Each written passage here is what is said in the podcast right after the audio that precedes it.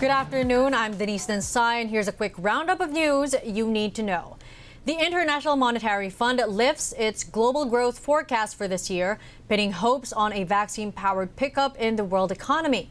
The IMF now sees the global economy growing 5.5%, better than its previous 5.2% forecast. As for 2020, the fund sees a global contraction of 3.5%, less severe than expected. It says vaccine approvals and the launch of immunization drives boosted hopes of an eventual end to the pandemic.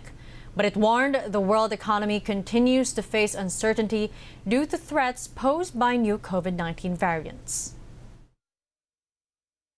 If there is additional uh, policy support provided, outcomes could improve. But on the other hand, if you could have slow, if there is going to be a slowdown in vaccine rollouts, uh, and if there's a premature withdrawal of policy support uh, alongside a mutating uh, virus, then that could certainly lead to worse outcomes. Now, the projected, gro- uh, projected growth that we see for this year uh, follows a severe contraction in 2020. Now, even though the estimated collapse for 2020 is somewhat less dire than we had uh, projected uh, in October, this still, the crisis in 2020 still remains the worst peacetime global contraction since the Great Depression. The IMF sees the U.S. economy the largest in the world, growing 5.1% this year. China's economy, meanwhile, is, is expected to expand by 8.1% in 2021.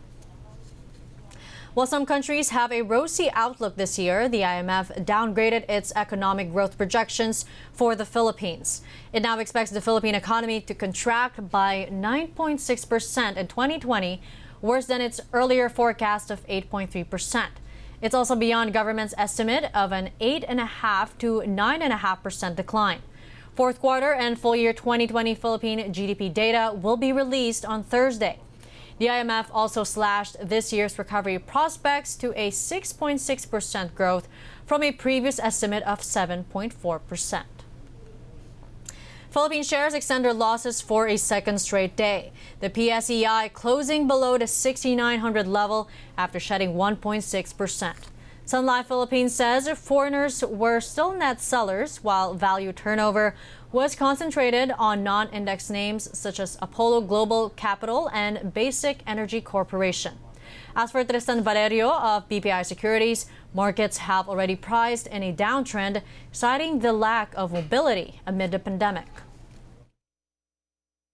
Our research team actually did a study on the mm-hmm. mobility of the Filipinos um, it peaked around December during the Christmas season, mm-hmm. and then it's now plateaued back down. The lack of mobility of Filipinos um, is really, you know, a deterrent for you know a recovery in the in the country's uh, economy.